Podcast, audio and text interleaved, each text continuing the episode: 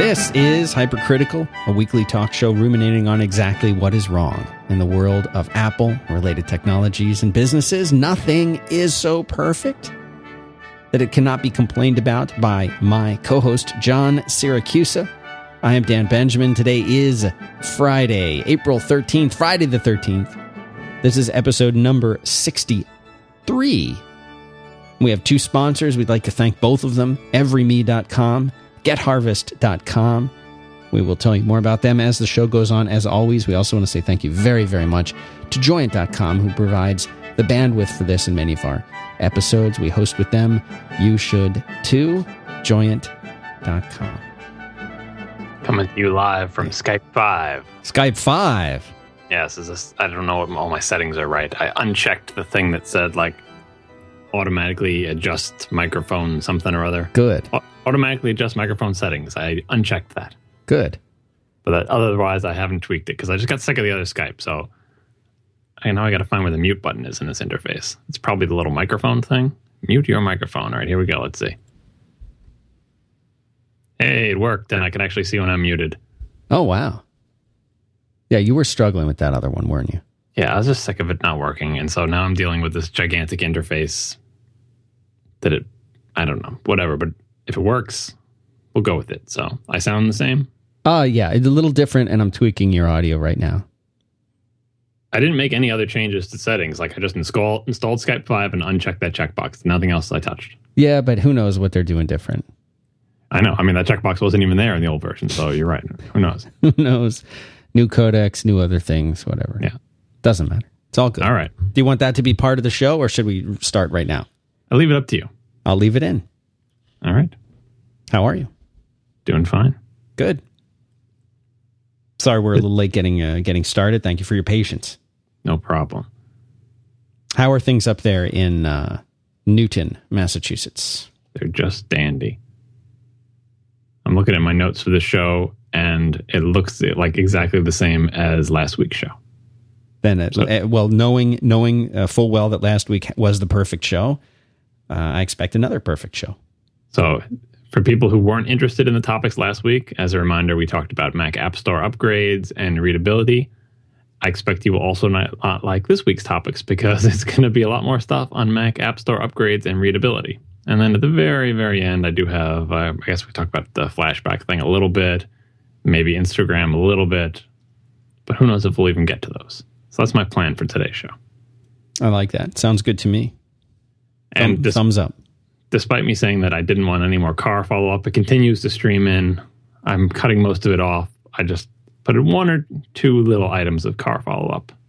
Quick ones. Okay. First one is about parking in Paris. This is three shows ago talking about the cars not touching. Right. And then some people said that they, you know, they bump bumpers when they're parking cars in Paris. And then I invited, foolishly, French people to respond to me and tell me if this is something that actually happens. Very large volume of responses from people. The I will. These are the two themes that I brought away from this feedback. The first theme is that the vast, vast, vast majority of people who responded said, yes, that really happens. Cars really do push their bumpers against each other when they're parking in Paris. Like, I think I only can remember one, maybe two people who said, oh, that doesn't happen, that person's crazy. And they're always sandwiched by like three other emails that came within the same minute saying the opposite. So I'm assuming all these people who claim to have either visited France or lived in France for years or be French, be French citizens, I'm trusting them and saying, yes, this really does happen in France. And the other big theme that everybody volunteered that I didn't ask about at all was that the other thing to do in Paris specifically, apparently, or maybe in all of France, but they all everyone kept saying Paris, is to leave the parking brake off on your car. Mm. And you do this so that when the cars try to squeeze in the spots, that they can like push your car forward a little bit. If there's not quite enough room, if your parking brake is off, they'll just kind of nudge your car forward to make room for themselves. Right. And everybody volunteered this spontaneously. They don't know about each other, you know, giving this information. We never mentioned it on the show, but like a good sixty or seventy percent of the people who said, yes, cars do touch, felt compelled to add this bit about the parking brake. And it makes me think, like, are there no hills in Paris? I, I've never been to France, so I don't know. Maybe it's very flat. But I mean, it's just your... it's all it's just like Florida in that way. It's totally flat. There's no mountains. There's no curvature even to the road. It's all straight roads. Well, the, the roads are windy, but it's like, even if it's a slight slope, if you leave your car in gear, I guess it won't roll away. But if it's in gear, can you push it with another car easily because the parking brake is off? I don't know. I'm talking about a stick shift car. I don't know. Anyway, this this is apparently a thing. So we'll just leave that as it is. Someday I'll go to France and I will f- investigate this in person by trying to shove parked cars with my hand and see if they really do roll. I could ask. I could. My, my uncle is uh, is French uh, from, you know, spent many years in Paris and uh, Brittany uh, from there. And uh, he and my aunt go back frequently. I could ask them if that's true. Yeah, maybe it's changing. Although some people did provide photo evidence of like uh, minis who have a second bumper mounted higher to better meet with the bumpers of the car, because the mini's rear bumper is apparently very low and doesn't really meet up well with other cars' bumpers. So there was one picture of a mini with a second bumper attached to it so that it had something to properly meet with the other the bumpers of the other cars. Okay, that's. Oh, and someone sent me a link to a Google Maps thing showing where all the car manufacturing plants are and head, and car company headquarters and stuff in Germany with like little pins dropped on all of them. Oh, neat.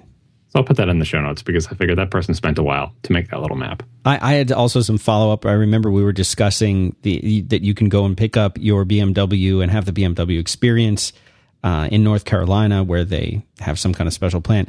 Uh, it's actually in South Carolina. Yeah, the Carolina people don't like it when you get that mixed up. Right. I lived in North Carolina for a year uh, or so, and uh, I, I love North Carolina. Uh, and I, I did I was aware at one point that it was in South Carolina, uh, but I, I like North Carolina a little bit better. So I'm sorry, uh, I made that mistake. All right. Yes, uh, many people sent that correction. That is in South Carolina. Yeah. I should have caught that too, but like they do tend to blend in my mind. Yeah, as as, as they should. They should all be called North Carolina. They just that's you know better yeah. basketball. I drove through both those states multiple times, but never stopped except for gas. All right. Um, so, and this was a, a follow up to the After Dark to the last show. Uh, for some reason. When we were putting the link, we, in the After Dark, we talked a little bit about PlayStation games, and there was a bunch of links to PlayStation bundles, and they ended up in the show and not in the After Dark. And then people said, what's with these PlayStation links in the show notes? Did you even talk about PlayStation on the show? Uh, so, no, I apologize for that. Those, that was actually discussed in the After Dark, which you could find if you're interested. Uh, but related to that, one person sent me some information because I mentioned in the After Dark that I was reluctant to give Sony my credit card number on the PlayStation Network because of all the security problems they've had.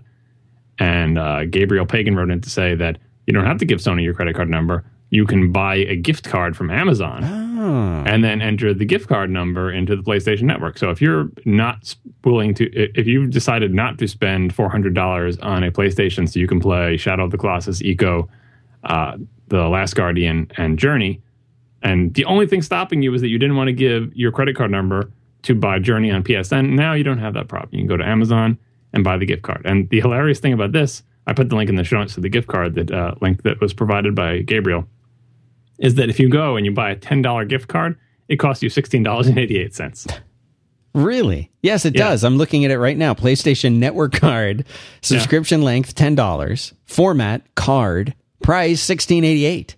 And it's not like uh, Xbox like points or Wii points for some sort of conversion. This is just regular dollars. You were only getting ten dollars of value out of the sixteen dollars card. That's weird. Why does it cost more than ten dollars? Maybe it's just supply and demand, and nobody wants to give their credit card to PlayStation. They're like, aha, these, we have a captive audience. These people are so scared to enter their credit card into the PlayStation Network that we can actually charge them sixteen dollars for a ten dollars card, and they'll still do it because that six dollars is worth not having to give Sony a credit card. I already gave Sony my credit card, so I'm already doomed, but... Save yourself if you want to send this extra six bucks. And maybe you could find these cards are cheaper. You know what you could also do is another idea. You could get a credit card that you use exclusively for yeah. just the PlayStation uh, or something, you know, things that you really don't trust the way that many of us have, like a throwaway email address. You could have a, essentially a card that you could watch very, very closely. And if you see anything strange, you immediately cancel the card or, or, you know, charge back, whatever it is. I still have bad memories of implementing uh credit card processing. I'm the first e-commerce store that I uh, that I wrote myself, dealing with single-use credit card numbers that used to be really popular back in like the late nineties, early two thousands. Do you remember those?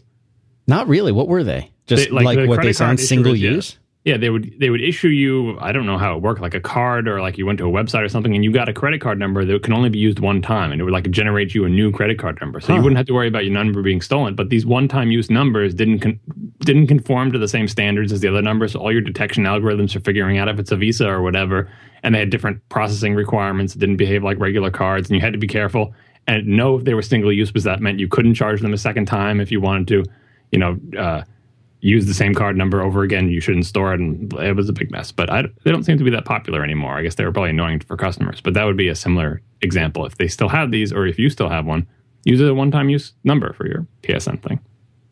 All right, enough of that. Uh, W W D C. We talked about W W D C Alerts, that service that sends you a text.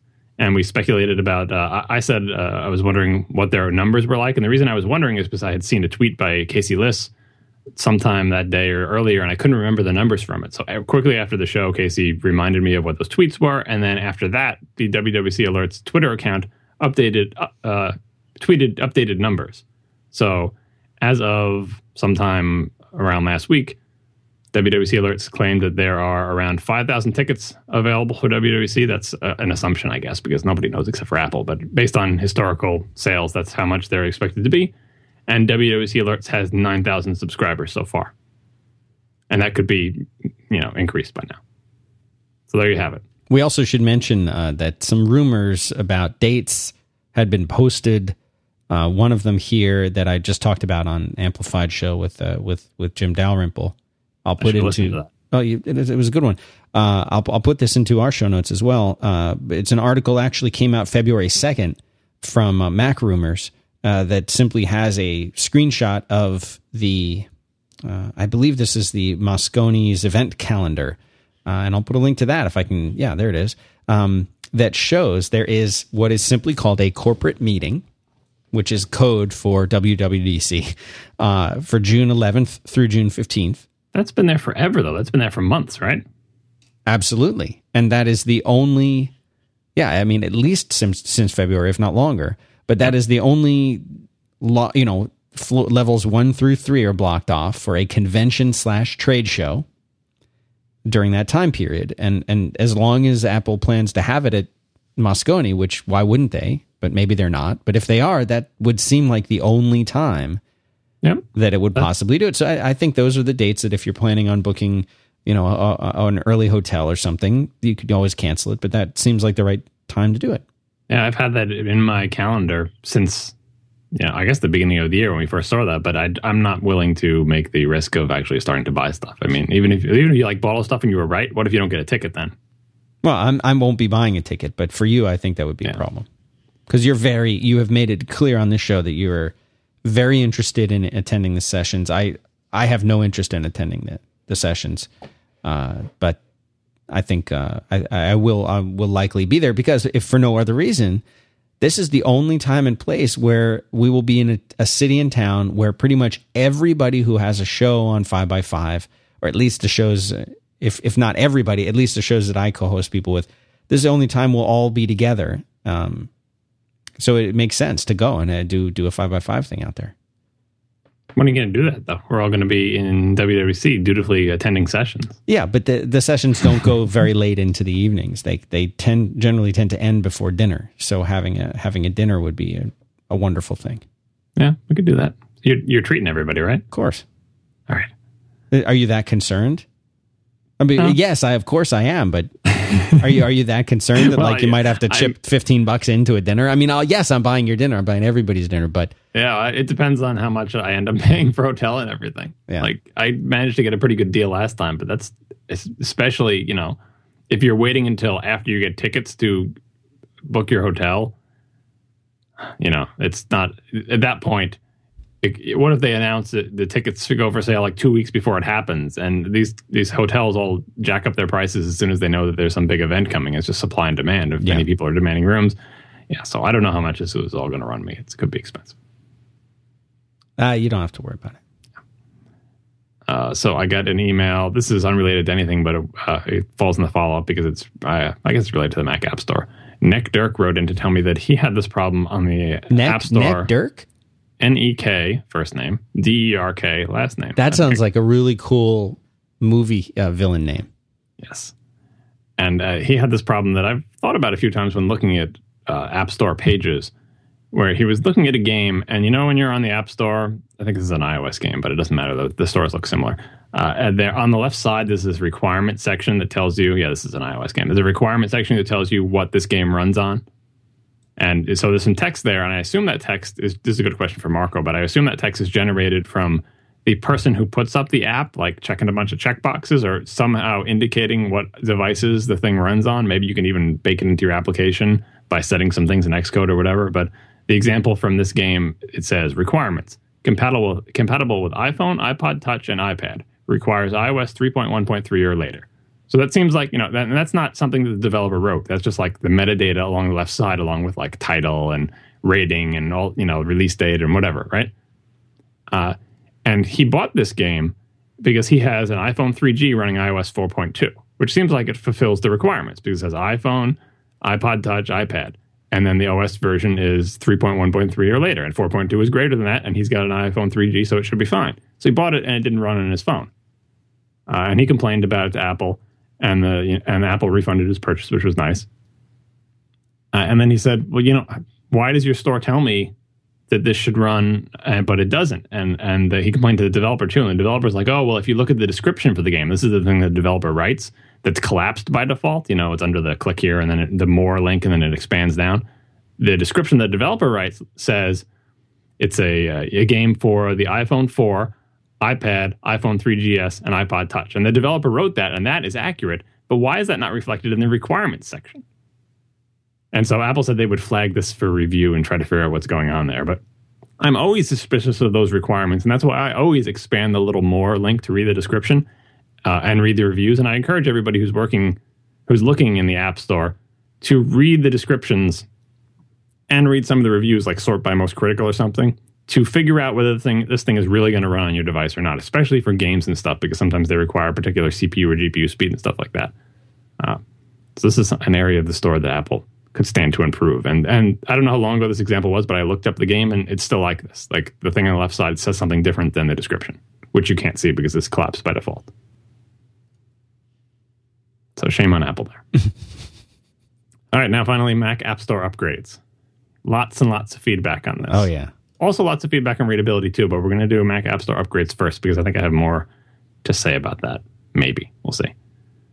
Oh, someone in the chat room says the requirements are taken from build settings and info.plist for device requirements. Oh, by the way, I'm, I, this is great news. I think everybody's going to be relieved to hear this. I'm back in the chat room.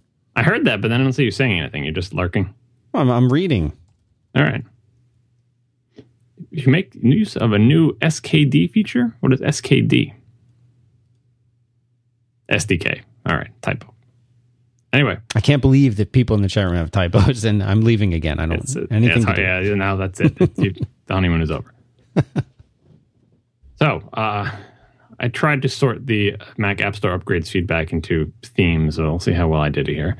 Uh, one of the themes in a lot of the email that I got was the idea that it seems like Apple is acknowledging the potential existence of upgrades in their wording for the user interface. And particularly people point out in the iTunes application for iOS apps where the button that lets you update all your applications, it says download all free updates. And the fact that the word free is there is like it's distinguishing between free updates and non-free updates. Now, iTunes being the typical U I mess that it is, when you click on the button next to download all free updates, the dialog box that appears that prompts you for your password, the button that lets you continue doing the thing you wanted to do is labeled buy. So that doesn't make much sense to me. You just click right. the button that says free, and then you enter your password and you click buy. And I know if it was my parents or something, they would be saying, is this going to charge me more money for something? I clicked on it and it said free, but the button says buy. And you have to go, yeah, it's just hit buy. I know it says buy. It's just the standard dialog, whatever. So that's kind of a mess. But I have, I've noticed that as well. Uh, but I don't know how much you can read into that. Maybe they're just trying to reassure people that they're free and not trying to distinguish between free updates and a potential future non-free update. Uh, I don't know, but lots lots of people latched onto that as their hope that someday uh, paid upgrades would be coming to the store. Shira Wild wrote in with a good meta question. He says, are upgrades widely understood a widely understood notion for consumers? And that's something we didn't talk about. Like, for non-nerds, for people who have never really bought software before getting an iOS device or before having a Mac with the Mac App Store, do they even understand what a paid upgrade is or an upgrade at all? Like, m- maybe their notion, maybe their notion of software actually does match what Apple's been doing, where you pay some money or not for a thing that makes an icon appear on your thing, right? And if they understand that when the little other little picture thing has a number on it, that it tells you there's updates to your applications, right, and you get a newer version of thing, and maybe you notice, like, oh, it looks a little different now, like they added stuff to Words with Friends, or there's, you know, usually more ads all over it or whatever. Like, the idea that newer versions are available, I think Apple makes that easy enough that you could figure out how to make that happen, you know, on your phone or on your Mac or whatever. But clearly nowhere in that process is more payment taking place. And it's like you just get an updated version of that app. I don't even know if people understand that, especially in the case where, like, if you do an upgrade and, like, oh, I like the old version better, or they moved buttons around or something, you know. You didn't have to pay for it, but you wish you had the old version. And, of course, you know, Apple with the, with the App Store provides no way for you to say, no easy way for regular consumers to say, oh, no, no, no, bring me back to the old version. I guess they could restore from a backup, but even that, I think, is too complicated for the average person. For the average person, if you figure out the upgrades thing and get a new version of Word with Friends and you don't like it and you wish you had the previous version back, I think you're immediately beyond your capacity to get that done without doing a little bit of research or learning something. Uh, and that might be frustrating, but certainly no part of that experience is that you have to pay again for this application. Uh, and he, he points out that on iOS you have this problem where if you were to buy a second version and you have data associated with the application, it's not easy for the new version of the application to share the data with the old one because they're sandboxed and everything. Uh, so that's a confusing thing as well. But, like, by not having paid upgrades, it, you know, the, the impression that you're giving users on these platforms is that you buy an app once and it's yours forever. Um, and there's a a later feedback that gets that gets more into this thing. But I, but I think that's a good question of, like, this thing, we keep talking about upgrades because we're all Mac users and we know about, like, paying... paying for a new version of Photoshop and paying less than you would pay if you were buying it for the first time, that upgrade pricing. I don't think that concept exists in the mind of most consumers who are, like, buying iPhones or whatever. Uh, so that that's a good point. Steve Craig points out that paid upgrades in the Mac App Store or the iOS App Store would certainly be a big crowd pleaser to announce at W W D C. I think it would be, but I don't think that makes it any more or less likely. That's really not how Apple Apple operates. And people like the idea that Apple is, like, carefully planning something and, like, oh, they're intentionally not giving us paid upgrades because they want to announce it at W W D C and have it be exciting. It's not really the way they work. I mean, they'll hold something back if they have to, if it's like a week or so or a month or so. And then maybe they'll announce it a little early if it's landing on an event like W W D C. But Apple decides when W W D C is, and they certainly haven't been holding for years this feature so they could have something to announce at W W D C. It's not the way they work. What you get at W W D C is a new phone and iOS six preview. But probably, you know, that's not why we don't have, it's not centered around events. That's not how Apple works. Chris Clark wrote in to tell me that the... the concept of one low price for everything and no upgrades is making him adjust his buying habits. So he's an Aperture customer. And so Aperture used to be like this two hundred dollars app or whatever it was. And then when it went into the App Store, they're like, hey, it's seventy bucks. And there's no more upgrades. It's just seventy or eighty bucks for everybody. And so uh, that eliminates this buy initially at a high price and then get the upgrade to the next version at the lower price thing. Everything is at the lower price. So yeah, welcome everybody, make more people buy software. But now he's in a situation where Aperture three is already pretty old. He says, like, two years old. And he's reluctant to buy it because he knows that if Aperture four comes out, like, you know, in a couple months or something, which he thinks it should be just around the corner, he's going to have to buy it all over again. Whereas if Aperture three was, you know, two hundred dollars, but he knew he could get an upgrade to Aperture four for twenty dollars, he would buy Aperture three now to get on board the upgrade train and then pay the lower price uh, later. So now he's kind of, like, hesitant to buy because it's like if if you buy the old version the day before the new version comes out, there's you have no recourse. You don't get the new version for a discounted price or free or anything like that. It's like, oh, well, sucks to be you, right? Whereas in the old model, if you buy Photoshop C S five the day before C S six comes out, you can upgrade to C S six for a much reduced price instead of having to pay the full price for C S six again. And again, I think Apple's idea is, well, okay, so lower all your prices so that it's not painful to get the new version no matter what. Yeah. Like, lower your prices so that it's even lower than the upgrade price would be. And isn't that doesn't make everybody happy, but people used to the old way have new things to worry about there. He, he points out that maybe it's because he's an Apple nerd and watched for upgrades and thinks about this type of thing, and maybe it's not relevant at all to a regular consumer. And that's probably true, too. But this is another example of people who are used to one model of software, even just as a consumer, if not as a developer, might have trouble adjusting to whatever the heck Apple's trying to do, especially since they seem so reluctant to fully articulate what it is they're trying to do. Had some questions last time about in-app purchase and how that relates to the Mac App Store. And I said, that, you know, I didn't know if it was in the Mac App Store, and you said it was. And it is in, in the Mac App Store, but subsequent feedback and me actually looking at the documentation afterwards has shown me that in-app purchase isn't really a way to handle paid upgrades at all. Uh, there's two ways you can do in-app purchase in the Mac App Store. The first one is where you're unlocking features. Uh, so you give them an application, and everything that that application can do is already built into the application. And with an in-app purchase, you can unlock functionality, right? So you can have like the plain version and then pay extra, and it unlocks all the pro features for something. Isn't that like a paid upgrade? Well, no, not really, because the paid upgrade is like you release a piece of software, and then you work for six more months on version two of that software, and then you want to get some incremental revenue from the people who already bought version one. And if you're working for six months, that means the stuff you finished at the end of those six months isn't in the executable that the version one people have. And I suppose you could release a new version of version one and with all these features locked into it and then charge them to unlock it. Uh, but I don't I don't know how that, like, what if your application is radically different, right? Then you give them version two, and or say, say they got version one and they've unlocked features in version one, then you give them version two, but you don't change the name of the application. So you get version two, but it looks totally different, but now stuff is locked again. It's a strange, I don't think that's what Apple intends in-app purchases to uh, to be like uh, as a replacement for upgrades. Or maybe they do. It's hard to tell. Again, they don't really express their intent with these features, but it's hard to tell, like, is this how you expect us to upgrade our applications, to keep giving people new executables with uh, successively larger portions of it hidden as uh, locked away things, and then you pay inside the application to unlock those new things? And then we give you a new version that has, I guess, has even more stuff locked. And then you pay to unlock those things. What about if the things you're unlocking are revisions to the current features? I, I'm just thinking as an app developer, like, how would you manage this set of features that have been progressively unlocked? Because you're not always adding features. Sometimes you're refining the old ones. So I don't, I don't quite see how that works. And especially if you're going to radically alter your product, like version two is like a major overhaul from version one. You can't keep releasing to the same product because you're kind of stomping on the version one people's toes, you know? Uh, I'll talk more about that in a, a little bit, too, the whole idea of letting people keep using what they like to use instead of being forced to upgrade. Uh, and the second model is where you, for in-app purchase, you just provide content. So you can't provide executables. You can't modify your application's uh, bundle, as Apple calls it.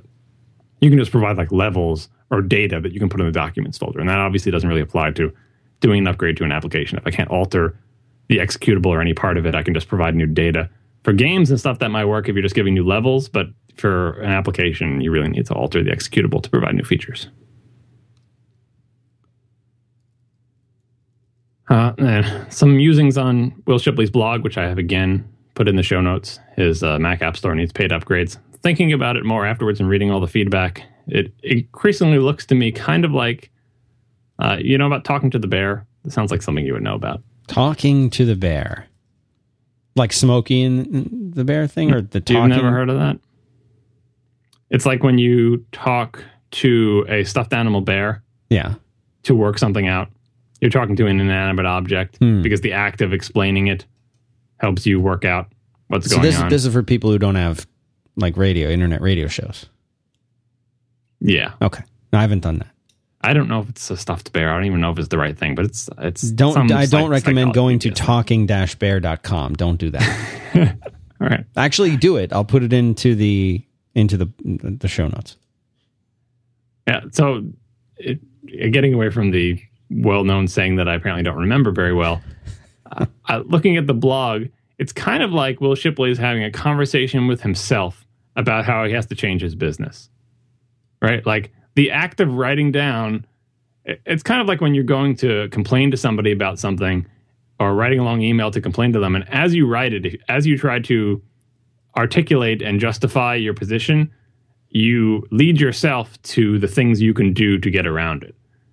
Uh, and that this thing kind of reads like that. Like, here's how my business works.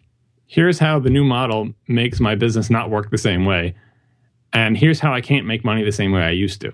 He doesn't quite get to, and therefore, he, well, he does a little bit, and therefore, I would have to change my business in X, Y, and Z way to continue to make money. I would not be able to provide upgrades ongoing. I'd have to make new products because, you know, he kind of touches on that a little bit, but that's that's how I'm starting to view this. And that's how a lot of the people who are don't really have much stake in the development. Like, they're just consumers. They say, well, yeah, or I don't really care if it's tough for consumers. And maybe Apple doesn't either. They're just saying, oh, you know, just adjust. Apple decides this is what we're going to do. And developers will just have to adjust to it. And that a big blog post like that from Will Shipley is kind of like him coming to terms with how the old model is not going to work for him and possible ways that he can adjust to it. Of course, he's also complaining and saying, look, Apple, if you would just provide this feature, then I wouldn't have to adjust in this way and we could continue to make money the normal way we did. And he also argues for why he thinks the way he used to make money is actually good for consumers uh, in terms of being able to make major new versions of a product instead of just making one product and then quickly moving on and saying, well, that's done. I'm never going to look at that product again. I don't care if there's obvious areas where it can be enhanced. You know, it'll never get any better. Maybe I'll just do bug fixes and moving on because it's the only way I can make money. Um,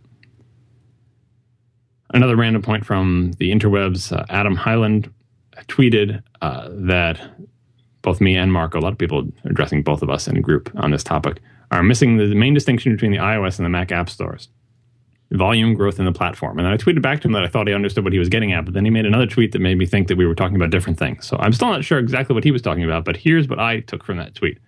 Uh, and it's true that we didn't talk about it. When the platform is growing rapidly, new customers can far outweigh upgrading customers. So, for example, on iOS, who cares if the customers you sold version one of your product, if you can't get any more money from them? Just release a new version of your product that, that all the, the, the original purchasers get for free.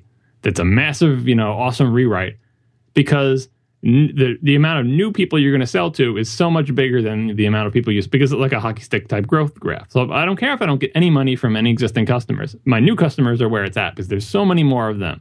And if your platform is growing with a hockey stick, hockey stick type growth curve, that works out fine. But the Mac platform, even though it's growing and it's growing faster than the rest of the P C market, it is not a hockey stick quite yet. And so now existing customers are a much more significant portion of your customer base. There aren't ten times as many new customers ready and ready and waiting out there to buy your product. Maybe it's only like fifty percent more or one hundred percent more customers, but not one thousand or ten thousand. And so you have to consider, like, look, Uh, I would really like to get some incremental revenue for this six months or year's worth of work I did on this application from the people who already bought version one, because I'm delivering lots of value. And if I give it to them for free, I'm how how will I recoup my costs? Are there enough new users to make my money back? And I think that is an important distinction. And I don't think it's lost on Apple, but it's a kind of it's kind of the reason you don't hear iOS devs complaining quite as much about this, because on iOS, especially in the beginning, this really was true. So what if you can't make money off the people who already bought your app? So many more people buy iPhones every year, like growing like crazy, that the existing customers are just lost in the noise. Whereas on the Mac platform, it's much more mature and not growing as fast, uh, at least so far. And the Mac devs are much harder hit by this type of phenomenon. And that's kind of why I think you see them complaining about it more than the iOS devs at this point. The iOS devs complained, like, in theory, but in practice, it, like, once they saw that, okay, well, I, the new customers are dominating anyway, so I guess I can just continue to go along and it'll be okay. On Marco's show this week, he mentioned something that I meant to get to in my discussion, which is the Joel Spolsky strategy letter five, Roman numeral five, from way back when, where he talks about commoditizing your compliments, which I think is not a concept that he came up with, but in typical Joel fashion, he's just explaining something from economics or whatever, or his uh, past experience, and sending it out to a wider audience. And uh, Marco talked about this on his show, and I think it's a good point about one of the things that Apple could be trying to do. I grabbed a few passages from it so I could read it here, because Marco mentioned it. Uh, but for people who haven't read this article, this is what commoditizing your compliments is about. Uh, so first, uh, a compliment is a product that I'm quoting from Joel's thing here. A compliment is a product that you usually buy together with another product. Gas and cars are compliments. Computer hardware is a classic complement of computer operating systems. Babysitters are a complement of a dinner at fine restaurant. That's typical Joel uh, humor there. So that's what a compliment is. Uh, and he says, demand for a product increases when the prices uh, prices of its complements decrease.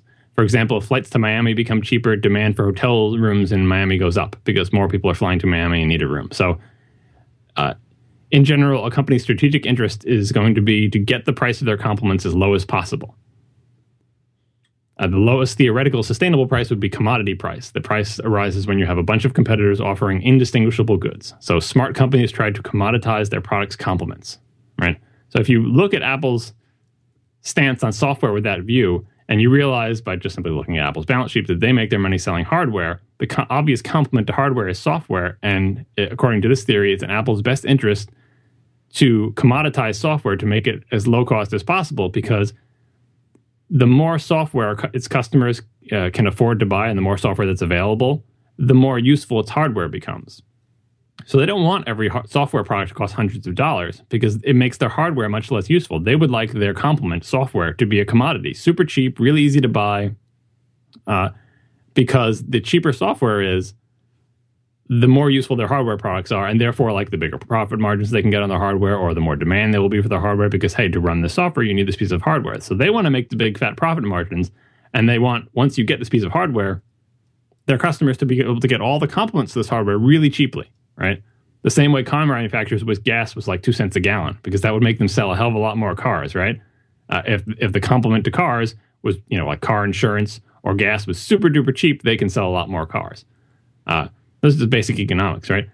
Now, the, the part that Joel says at the end here is that the, the idea you want you, you want the price of your complements to go as low as possible to become a commodity price. And his definition of a commodity price is when you have a bunch of competitors offering indistinguishable goods, like, you know, oranges are commodity, right? Because what's the difference between one orange and another orange, assuming you're not talking about artisanal, hand-massaged, hippie-grown oranges. Like, for the most part, you know, it's it's it's a, it's a commodity. Uh, you know, you're not distinguishing based on... And th- th- when I read this, I think, okay, so this commoditizing your complements thing is an explanation of why Apple wants to drive down software prices and all this business. Uh, my question is, is this really how Apple sees third-party developers?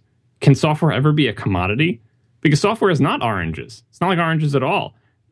That the goods are not indistinguishable. In fact, I would say the the range and variability of software quality, you know, one application compared to the other is tremendous. It's bigger than perhaps in any other endeavor. Like, it's certainly larger than the difference between the best television you can buy and the worst television you can buy. The difference between the worst app on the App Store and the best app on the App Store is tremendous, like orders of magnitude. Uh, software is just simply not a commodity. So I don't think you can ever get it down to commodity pricing. Uh, and the danger of driving the price of software down to get more people to buy apps and so they can derive more value from Apple hardware, there's lots of dangers in that. Like, for example, if you keep driving the price down to the point where your best developers either don't survive or at least don't thrive, like because you're, you're taking away all their profit by trying to drive the prices down, then you're lowering the average quality of the applications available on the App Store. And that's bad for you as a hardware vendor. You want, like Apple rewards, like with the Apple Design Awards and all this stuff, they're trying to say, they highlight their best apps. They, you know, they show, look, buy our hardware and you can use all these awesome applications. Well, if the people who make the awesomest of the awesome applications can't make enough money to keep making applications that awesome, and they have to like turn things down and try to make them not quite as good or make them not quite have as many features or, or whatever, that's bad for Apple. I, I don't think you can ever, software is not gasoline in this, you know, it may be the complement to their hardware, but it's not, you can never get it down to commodity pricing.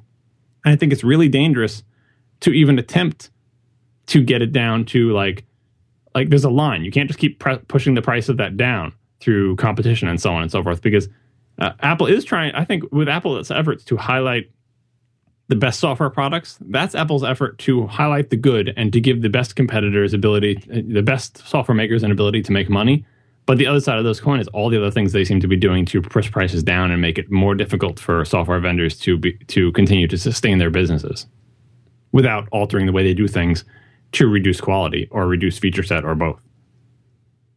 Uh, and as I said in the last show, even if the developers can survive and learn to thrive, the long-term effect may be that complex feature-rich applications start to dwindle, replaced kind of with like single-serving applications, like wimpy little apps, because the developers say, well, there's no money in continuing to iterate on this application to make version two much better and add these features, because we can't get we don't have a good way to make new revenue yet, so let's just start on a new application that does something entirely different. And you end up with this long trail of kind of applications that were made in a year or two and sold for a while and bug fixed a little bit, but never really got any better. And then you got to move on to the next one because you can't make any money off the, the long-term commitment to that app. Uh, Marco tweeted today about this in a series of tweets, and I highlighted one of them here. I, th- I think he was responding to someone else. He said, it's not a race to the bottom, talking about the prices, you know, like how everyone's price is going down, down, down. It's a shift towards simpler apps, a la carte. So instead of having one big hunk and complicated application that's continually revised, which again, in the last show I talked about how Apple may be trying to discourage the idea of companies build, built around a single app, and apps just get bigger and more feature-rich as time goes on. Uh, Marco says it's a shift toward simpler apps, and the a la carte idea, I think, is that you buy multiple smaller apps instead of buying one big hawking app that keeps getting revised and you keep upgrading. That That's another way of saying the same thing, but I, I, my position is that the complicated apps, there's a place for them. Shift toward simpler is good, but especially on a platform like iOS, where if you have a bunch of small applications, getting them to interoperate and communicate with each other is not particularly easy, not easy to get things to share data. This is a, a long-time complaint about iOS. Presumably iOS six will address this in some way. Uh, it's not like Unix, where you have a bunch of single, simple single-purpose tools that all work together, I, because it's very difficult to make individual applications work together because they're sandboxed, they don't have a good way to share data, there's right. no shared location for documents. Right. So if that's Apple's plan, they're executing it poorly. They are getting simpler single-serving apps. They're not getting the benefits of them working together.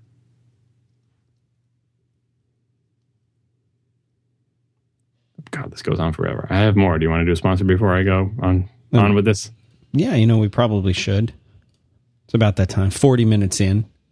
We'll do our twenty-minute sponsor break now. It's Harvest. Painless time tracking. Talked about these guys before. They're back, uh, and uh, they're they're just as awesome. We use these guys uh, to, for all of our time tracking stuff. And they really are great. And the main thing, the main word I've been emphasizing when you think of these guys is painless. They make time tracking painless because nobody likes to do it. Nobody wants to track their time. But you want to be fair about it. Whether you're an, an employer who has people reporting time for you, or whether you're a, an employee or somebody who has to bill their clients, this is a great solution for doing those things and more. I'll give an example. And this is the angle I haven't really talked about that much, but I have people who work for me. When I want to track their time, I give them an account on my Harvest setup. They go in, they track their time. I create a project. I create the billable hours. I can keep track of everything. And then I know at any given time exactly what the people have been working on, how much time they've spent on it, and how much that's going to cost me. And from their side, they know what they're billing for. And there are tons of great apps that Harvest has made to make this even easier. There's the iPhone app. You put that on your iPhone, you can track time right there. All connects to the website. Android app for that too, sure. Of course, they, their main uh, interface has always been via the web. Now they've got a new native Mac app, Harvest for Mac. I've told you about this before, but it's really smart. You start working on something, you get interrupted, you have to take a phone call, you go downstairs to lunch, whatever it is, and you realize, oh, I left that thing running. I I can't bill for that thirty minutes while I was gone. The app's smart. It knows you've been idle. The same way your iChat client knows you've been idle. And subtract that time and not wrongfully bill it to your customer. Tons of great stuff like that. They've thought of everything. So all of this is, a, you get a free thirty-day trial with it. So go to getharvest.com slash five by five. That's where you go to sign up. After your trial period's up, thirty days later, you want to keep using it? You want to sign up? Excellent. Do it. You use the code five by five at checkout, and you get fifty percent off your first month. Not bad. So go check it out. Getharvest.com slash 5x5. fifty percent off, huh? fifty percent off. It's a big percent. Yeah. That's almost it, half. Almost. Continuing this. So I left this one for last, this big feedback, because I think it sums up a lot of the issues we just talked about. This is from Adam Drew, and I think it just came in just before the show. He says, the way I see it, Apple is trying to reshape the I S V slash developer world. Whenever I see I S V, I think this is a P C guy, because that's what they call ind- indie developers over on the P C side, independent software vendor. Uh, reshaping the I S V slash developer world to be more customer-centric. Fact is, the old system is very good for developers, not, but not very good for customers. It leads to large, expensive software products that are slow to change, slow to evolve, and are hard to use. Uh, the old model of high initial price and medium to high upgrade price encourages developers to write and curate large, decades-old software like Pro Tools, M S Office, and Photoshop. Uh, that's true. Uh, I'm not quite sure I agree with his... Well, uh, I'll continue reading here. Uh, he's saying they're priced far too high for individuals. They're slow to innovate, slow to adapt to changes, and are outclassed by smaller, more nimble projects like GarageBand, iLife, and Pixelmator. They're older than things like GarageBand, iLife, and Pixelmator. But when I think about something like Photoshop in particular, it, here it's old because it's been around forever. Photoshop one point oh was like, I don't know, early nineties, late eighties.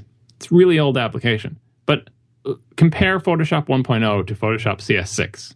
Like you, the fact that they both are called Photoshop and you might see some common tools in the palette is the only thing really joining those things together.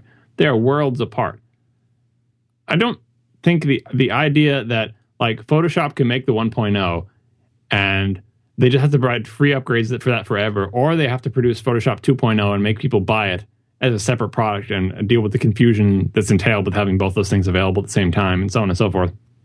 If you can't build a company around like building up expertise, getting the best image processing software developers that you can hire and building a company around making an awesome image editor application and providing paid upgrades to it, that's what makes you get from one point oh to C S six. I don't know if you can get from one point oh to C S six if every time you want to add, to add a major feature, like, oh, I don't know, adding layers in Photoshop three or something or whatever version that came out in, do you have to say, okay, well, uh, we're just going to put an additional product up called Photoshop three, uh, but Photoshop two is available. When you search for Photoshop on the shore, store, we hope that Apple will sort them correctly, and we hope you won't accidentally buy Photoshop two and then be upset and demand a refund because we have to pay for the thirty percent on the refunds. And, you know, it's it's kind of a mess there. And the, I, I like the idea of software products evolving over years and years and decades and decades and getting better because it allows the company making them to...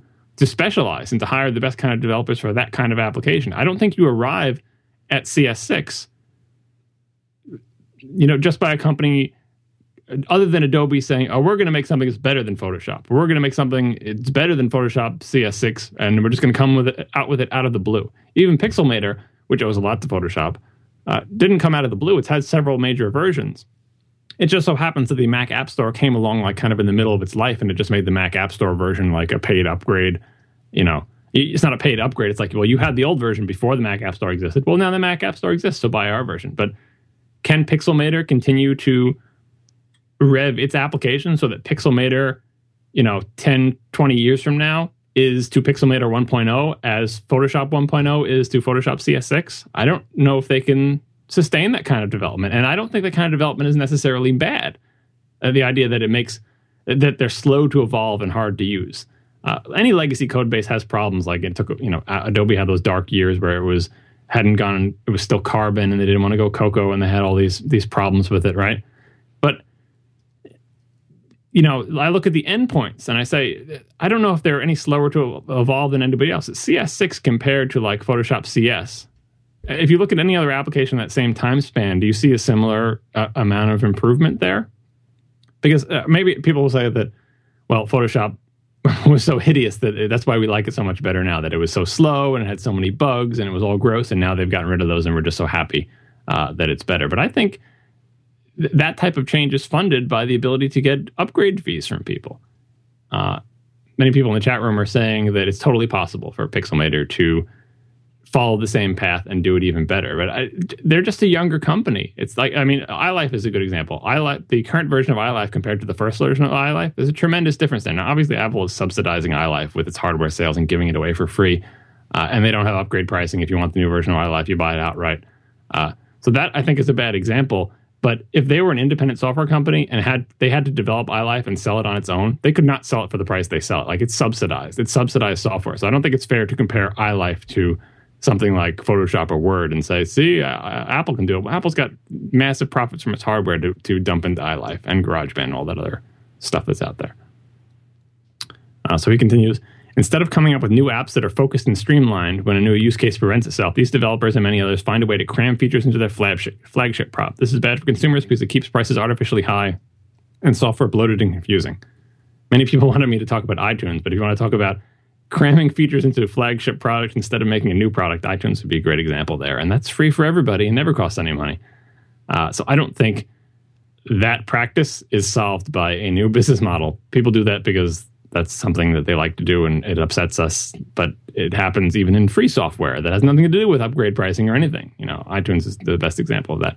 But but again, this is a real phenomenon in big applications, and I used it last time of like adding every possible button to the Word toolbar, making Word this big monster application. Every year you got to think of something else to add to Word, and then you come up with the ribbon. You're like, oh, let's rearrange all the buttons and make it totally different and let's revise it. But it, it becomes like a treadmill where this is your cash cow, and you have to find some way to make a new version. That is the anti-pattern of long-term software, but I think getting saying therefore we have to get rid of that model is throwing out the baby with the bathwater.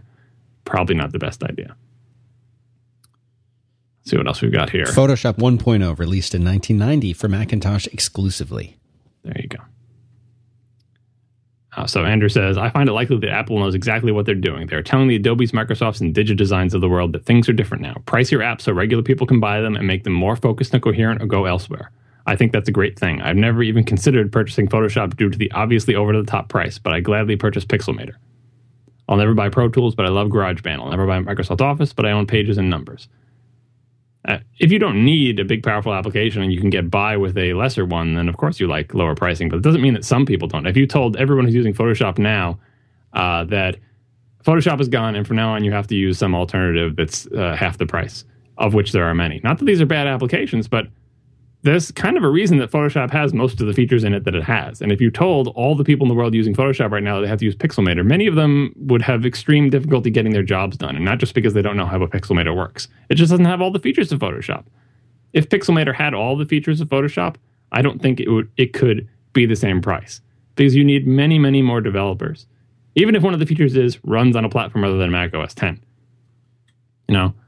So I, I don't think that's an apples-to-apples comparison. I... I I think that Pixelmator and applications like Acorn and stuff are filling a role that wasn't filled by Photoshop, that was never arguably filled by Photoshop, which is an application for someone who's not a professional graphic designer who just wants to do some graphic stuff. And that's a good role for that, but it doesn't mean that applications like Photoshop ha- no longer have a purpose in this new world, and therefore we don't care what happens to them, and they could just go away for all we care, and Pixelmator is the new way to go.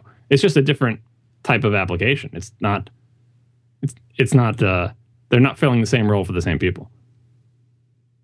Uh, so, pricing issues aside, oh, actually, I should finish up his thing because he has a conclusion here. He says, the developers need to stop thinking about what will quickly net them the most sales and start thinking about what will best serve customers. The sales will follow. I think Apple's success has proven that. I don't think their d- developers are trying to net a quick profit. If they were trying to do that, they'd be totally on board with making the single-serving act that takes six months to develop, so you cash in on it, and you move on to the next thing. And you just abandon it. It's, maybe it'll get bug fix upgrades, but that's it. It'll never get significantly better. That's that's the opposite of what, you know, that's that's if they just wanted to get a quick buck, they'd be all on board with that. But they don't want to do that. They want to make version one of their app and then see the obvious features that need to be added for version two and accept feedback from people and whatever and make an awesome version two. And they want to spend like a year or six months making an awesome version two. And at the end of that, they don't want to have to rely on hockey stick growth of the platform to give them any money. They want to be able to get, they don't, why should the customers get that version for free? This is something that lots of people, I guess, who aren't nerds or developers, you know, like, they think it's the same product. They think, well, I bought this product, and now people should toil endlessly as their full-time job to improve this product for me forever for free. That doesn't make any sense. That doesn't work. Like, when I buy a, a two thousand two Honda Civic, I don't get the two thousand three Honda Civic for free. I don't get to bring my Civic in and have them retrofit it and upgrade it to a, you know, oh, but I just bought a two thousand two Civic and then the two thousand threes came out. Can I get the two thousand three Civic? You don't, you're not entitled to free updates forever. And it doesn't matter that it's not a physical product. Someone is working full time as their job to make new versions of this product. How can they work that way if they can't get any money? Like, you're not entitled to their future work forever just because it all is under the umbrella of a particular name. Right. And, and I think many people think that's the way it is with applications, where you buy an app on your iPhone and you got a little icon on there, and you should be entitled to the future work of all people working on anything that uses that icon for the rest of your life. That's just not how it works, right? Uh, that's not a sustainable business model. So unless you're going with the Android thing where everything is ad supported or whatever.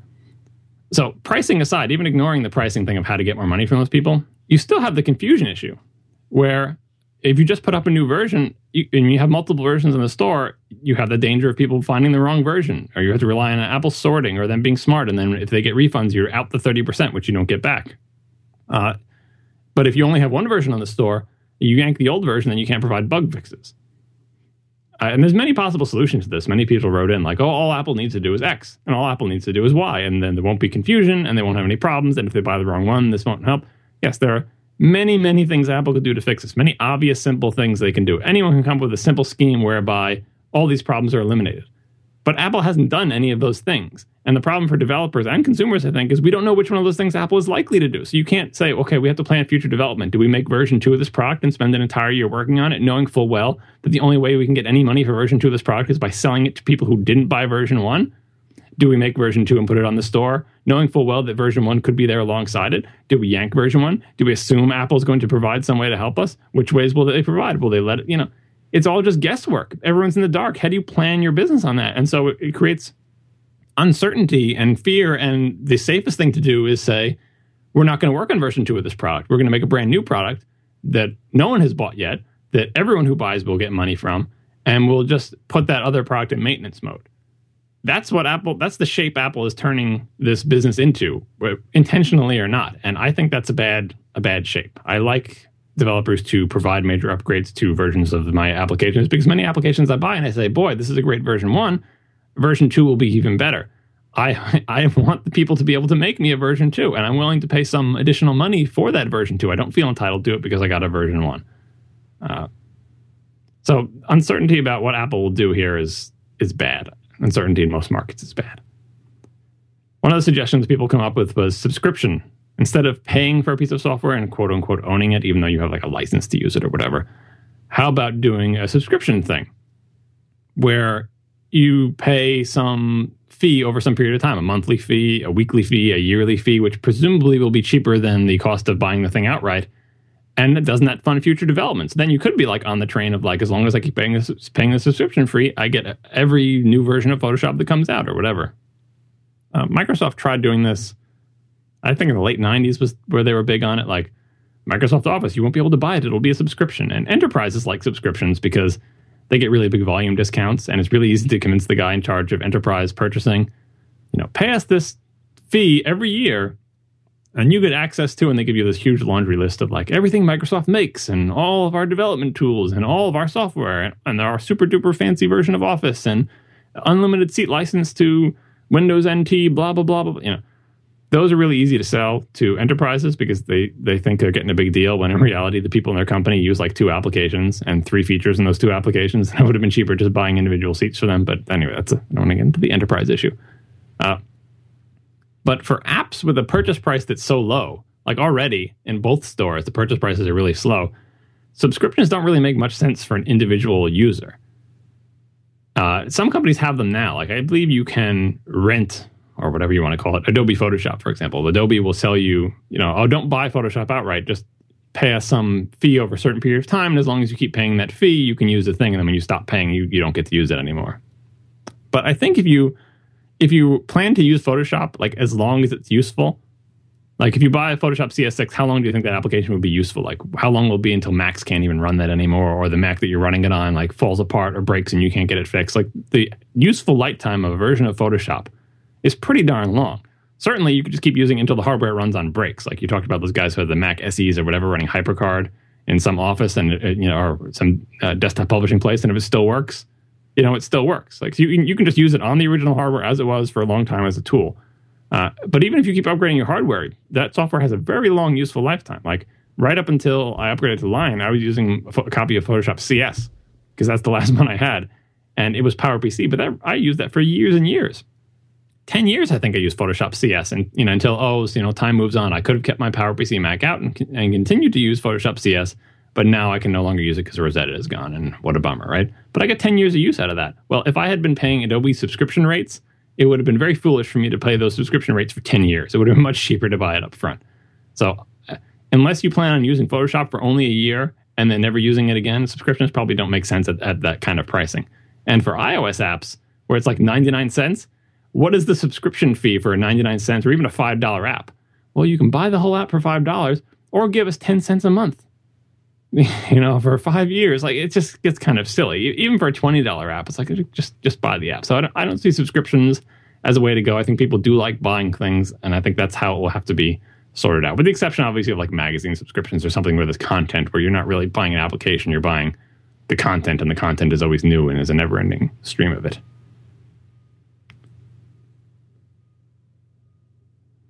All right, and here is, oh, he gave me a pronunciation guide, so I need to get this one right. Yeah, you always, you always like that when we get those.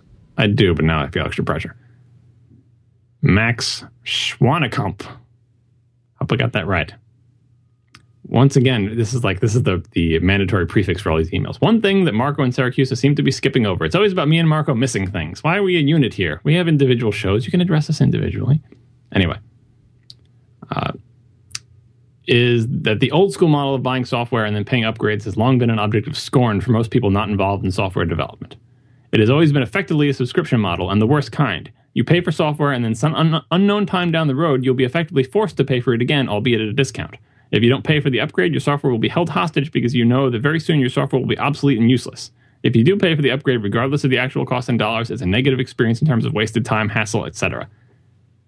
This is like the opposite of what I just said. Like this, the reality this person is describing is the opposite. What he's describing, I think, is a situation where if people can't get money from from upgrades, then they will abandon you and your software will become useless. But in the old model, your software does not become useless. First of all, you don't have to upgrade because the old version of your software should continue to get bug fixed and, you know, it, and kept up to date for a reasonable period of time. And why can a developer afford to do that? Because they're making their money by selling upgrade fees to the next version, so they can afford to give you minor bug fix versions to keep your old version running.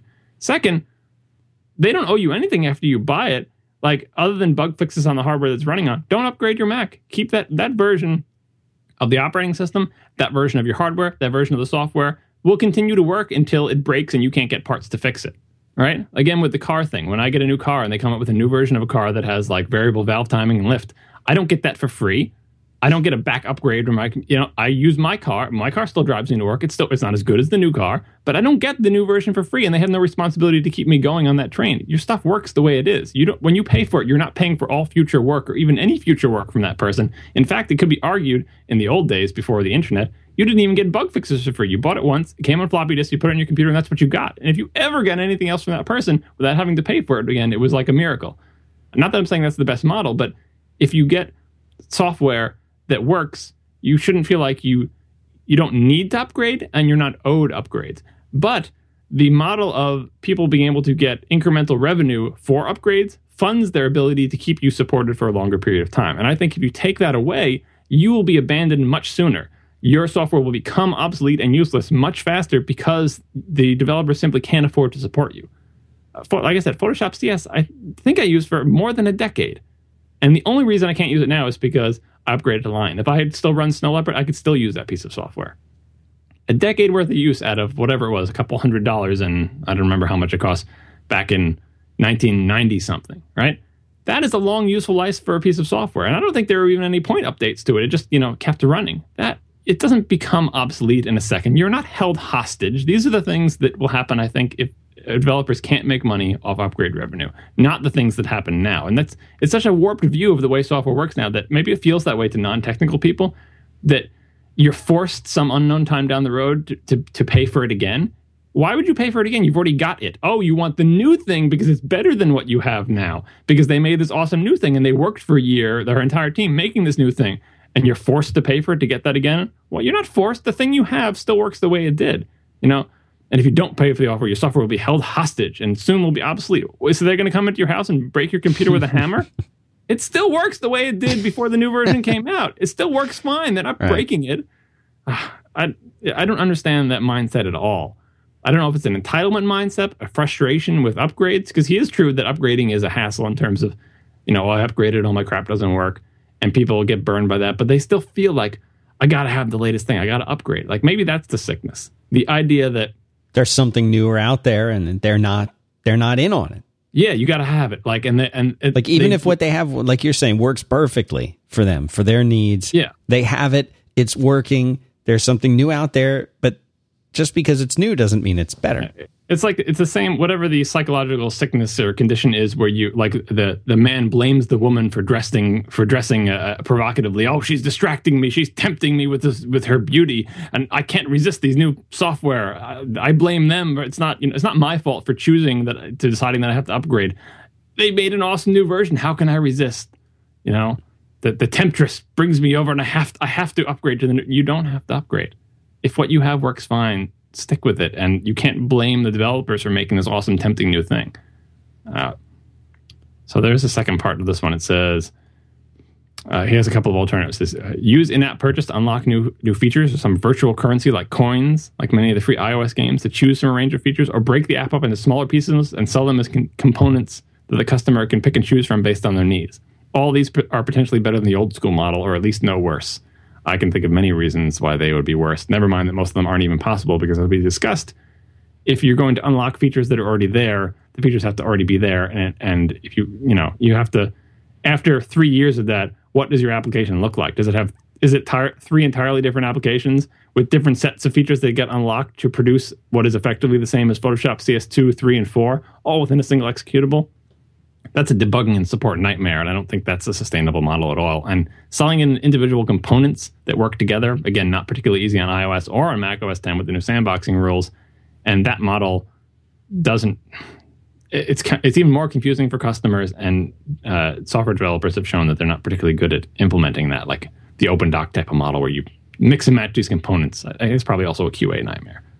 So I hope I got Max's last name right, but I disagree strongly with his his view of what the what the existing software model is like. I, again, I agree on the whole idea that it does lead to applications like Microsoft Word and companies built around them where they're just iterating for the sake of iterating, trying to make money. That is something that needs to be addressed, but I, I don't think you get rid of it entirely, because it also leads you to the, the best of the best applications we have are the ones that are developed over many, many years and refined and, and uh, been able to give. B B Edit is a great example. You know, B B Edit, even though it kind of looks like a window full of text, just like it did in nineteen ninety-two, it's it, I doubt there are many lines of code that are shared with the original version of that application. And how were they able to afford to continuously develop an application for twenty years? It was their twentieth anniversary recently. Because every time they made a new version and worked on a year or two on it, they got money from both existing customers and new customers. If they didn't, they wouldn't be around anymore. And so what would we be using instead? I guess we'd be using Emacs or something.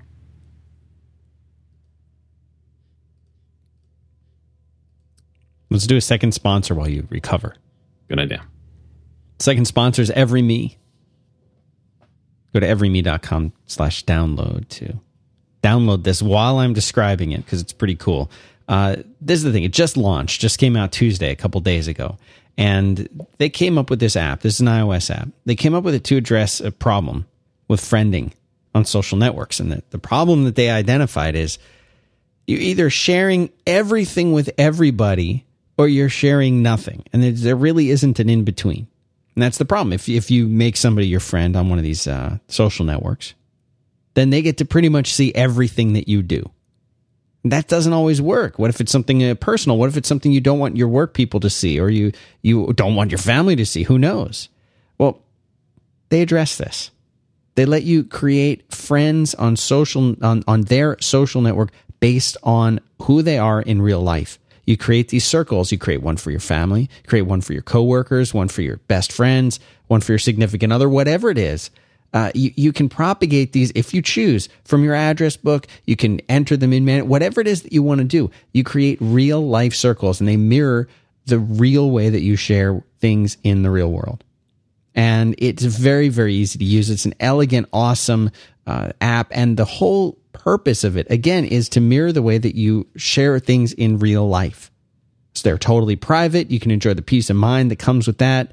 And they create these things called magic circles. If you don't want to go through and do it manually, somebody asks you, well, what if what if I don't want to like go and create for you can have it'll figure out circles based on the information that you give it. Anyway, it's a very cool app. It's a very, very new way to think about sharing things. And this new approach, I think, is going to catch on because more and more people are worried about their privacy, worried about who can see what. Check this out. everyme.com slash download is where you go to get it. We'll have a link in the show notes also. And uh, check it out. I think you'll like it.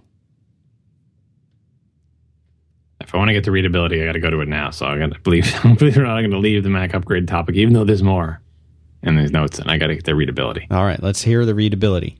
Readability and middlemen. Many people wanted to write in about this, and one they, thing that a lot a, of people didn't like your stance on middlemen because they felt it was inconsistent. That yeah, yeah, okay, yeah, and that's.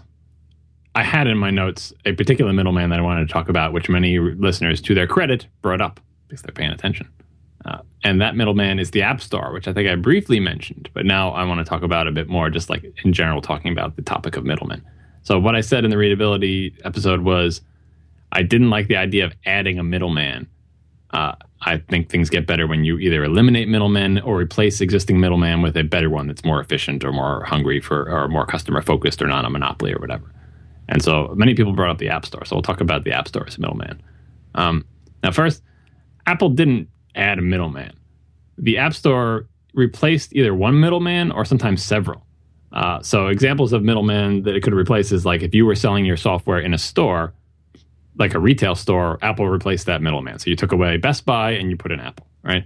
If you were uh, selling things through your website, uh, the App Store replaced like your payment processor, right? And sometimes if you were selling in both locations, the App Store replaced both the retailers that used to have a relationship with and your payment processors for your direct sales. So it's possible that the App Store could replace multiple middlemen for some people, or just one middleman for another. But certainly it wasn't adding one. Like Best Buy and your credit card payment processor and Apple aren't all in the loop, right? So they didn't add a middleman. Uh, now, the App Store's cut is much bigger than the cut of many of the middlemen that it replaced. So, for example, if you were an independent Mac dev and you were using a payment processor, there's no way your online payment processor was, was taking thirty percent cut of your revenues, like way smaller than that, right? So even though Apple may have just been replacing a middleman, uh, they were dry, they were not like better in that regard to the developer, taking a much bigger cut of your money than than your existing payment processor was. Maybe actually a lesser cut than your the retailer, because if you were selling box software, that's just, you get shafted on that. Like the people who actually sold boxed Mac software, by the time that goes through all of the various layers of distributors and middlemen and becomes a box and they sell it, how much money you get out of that is way less than seventy percent. So it depends on where you were coming from. Apple could have been a much worse middleman than the one it replaced for you, or a much better one, or somewhere in the middle. Uh, existing middlemen were usually a lot less draconian about the product itself. So your payment processor doesn't care what the hell you're selling, unless maybe you're selling porn or some sort of gambling thing, because yeah, they don't like that. But your payment processor doesn't care if your application is defaming a political figure. You know, your payment processor doesn't care if what you're selling Uh, duplicates the functionality in an application that Apple makes. All, you know, it contains curse words, or you know, they, they don't care. That, and retailers, again, a little might be a little bit more draconian than just a payment processor, but say, oh, well, we don't want to carry that in Best Buy because it's not part of our image or whatever. But certainly less picky than Apple, where it's like, oh, we don't like the A P Is you're using. Best Buy doesn't care what A P Is you're using. So there's another case where Apple is probably uh, more restrictive and a worse experience for the developer than the middleman it was replacing. Uh, so the other things that the App Store did, it took away the direct relationship between software vendors and their customers. Nope, those aren't your customers anymore. No, those are Apple's customers. It, expo- it imposed extremely strict and pretty much arbitrary rules on the content in the apps. We're going to decide whether your application can be in the store based on us looking at it and making a decision. And we'll try to give you a list of rules and try to give you a hint, but those rules change all the time, and God knows what they're going to be. We decide. Uh, It, there was policies in the App Store that excluded not just individual applications, but entire classes of applications. For example, backup software, which needs to read every file on your disk. Well, you need administrator privileges for that. And the Mac App Store says, nope, no admin privileges. Uh, and by the way, you're going to need to be sandboxed. So whole categories of software, if that was this category of software you were in, you can't even participate in this new middleman because you're not allowed in at all. And again, certainly things like your payment processor would not eliminate backup software by, because of some arbitrary decision. They just want a cut of your, you know, your payment transactions. Uh, and th- perhaps the worst one, this new middleman at the App Store, it has its own software, and it favors its own software over your software. So no competing with anything that Apple makes. If they said, no, actually, we prefer to be the only application that even looks vaguely like this on the store, so we're rejecting yours. That was one of the first times that I just totally flipped the switch on, on the App Store. It was like years and years ago when, like, at the iOS App Store, when they publicly said that they rejected an application because it duplicated some functionality that Apple provided. I was like, oh, that's it. This is B S. This is totally B S. This App Store is B S. Because it, up to that point, I was like, I was willing to entertain the idea of the App Store because I thought it could be okay. But, you know, once they did that once, they've totally been filed up into the, you know, so that's the way it's going to be. Okay, I get it now. And that's like, you know, that's like if Best Buy also had its own software making firm, and they didn't want to carry Microsoft Word because they sold their own word processor, so they wouldn't carry Microsoft Word back in the retail days, or Egghead software, or whatever you want to do.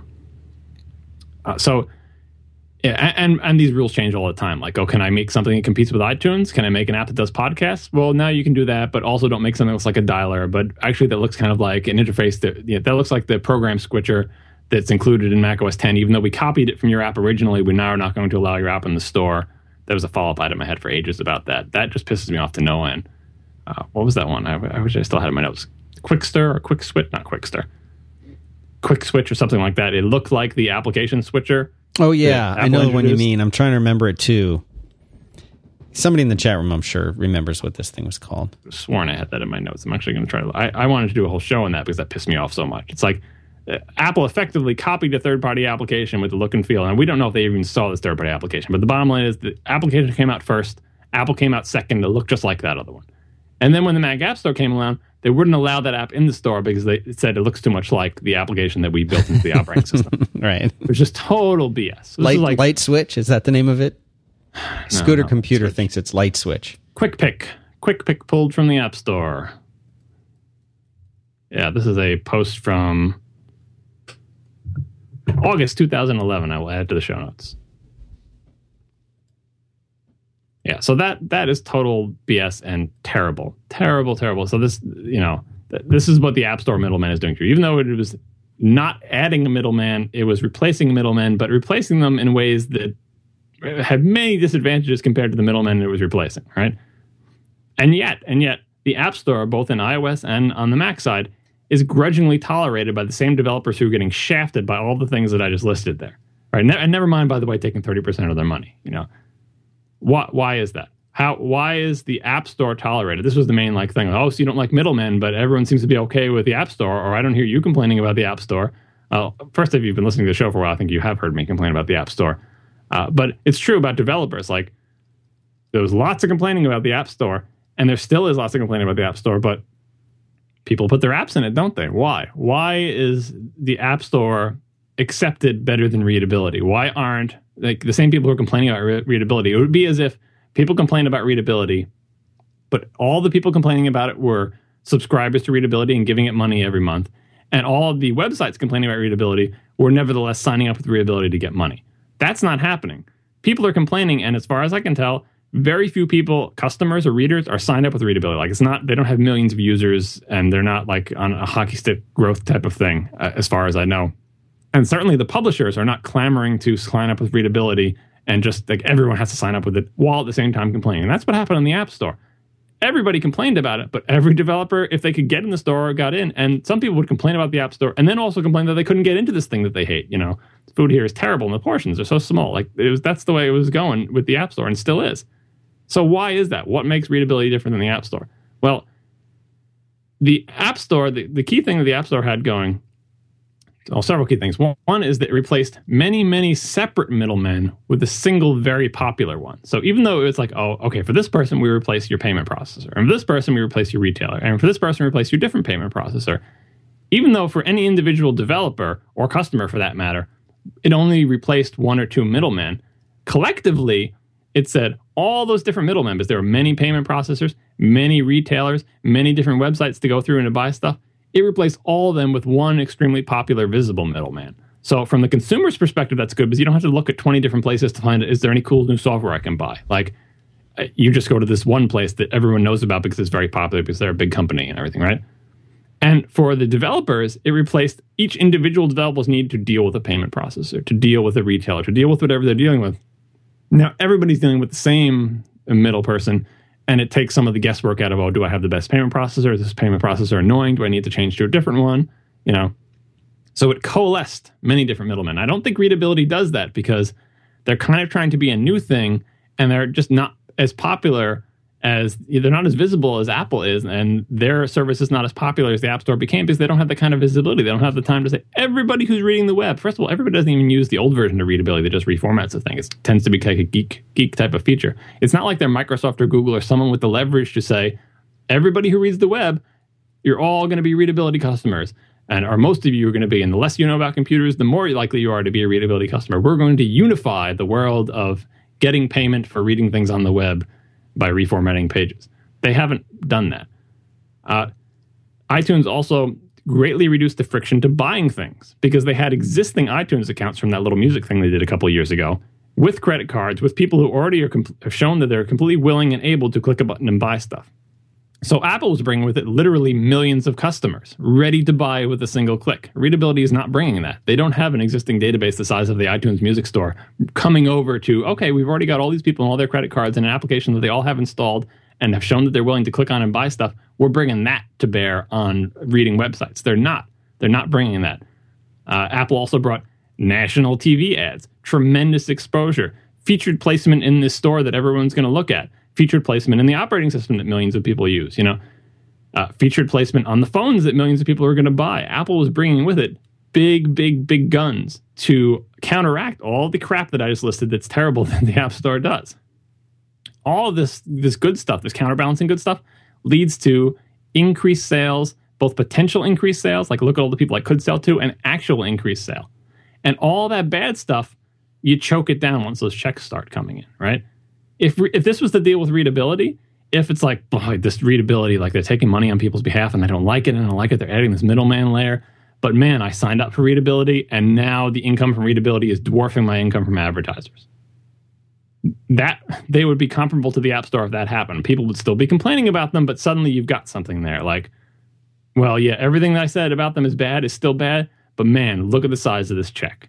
Look at what they're bringing to bear. Look at what they brought to my site. They're bringing the customers. They're bringing the money. They're, they're bringing the audience. That's what the App Store has brought. And that's why iOS developers and Mac developers, in general, probably have a net positive attitude about the App Store despite their complaints, because they're, they're bringing the customers. They're bringing the money. Readability is not bringing that. So all we're left with is a situation where they want to insert themselves as a middleman, and they're not bringing those benefits that the App Store, which I think is a much worse middleman, brought along to counterbalance all of the bad things that it does.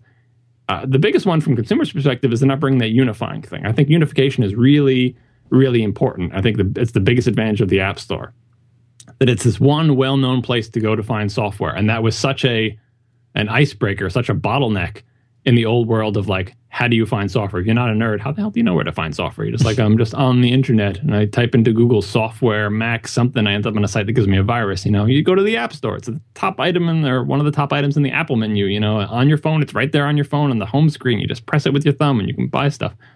That was tremendous. And readability has nothing compared to that. And then there's the customers. So that, I think, is the major, major difference in the App Store. And, and in case you haven't noticed, I am not a fan of the App Store or its policies or any of those things. But I recognize the vast advantages that it does bring. I am a fan of making it easier to buy software, making it easier to install and uninstall software, because I think that leads to more people buying software, more software developers being able to develop software. It's just once they become that linchpin in the business, all the bad things they do become way worse.